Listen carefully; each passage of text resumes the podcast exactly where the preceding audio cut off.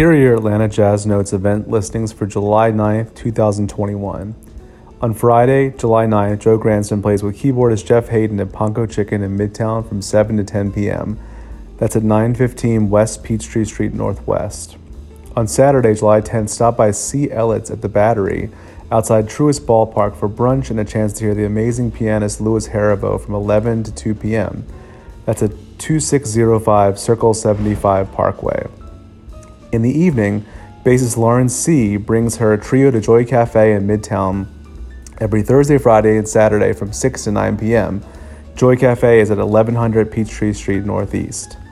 On Sunday, July 11th, the amazing vocalist Julie Dexter performs at the Gallery at Rock Steady at 907 Marietta Street Northwest.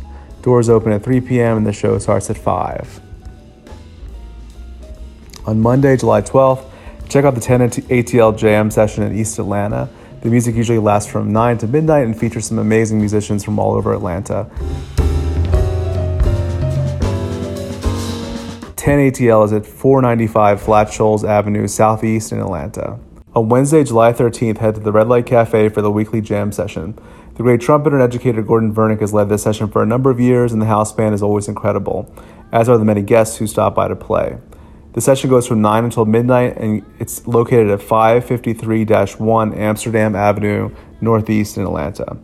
On Thursday, July 14th, guitarist Rod Harris Jr. will perform with his trio featuring Louis Heriveaux and bassist Tommy Souter from 8 to 10 p.m. at the Whitley Hotel in Buckhead. That's at 3434 Peachtree Road, Northeast. Love, it will not die.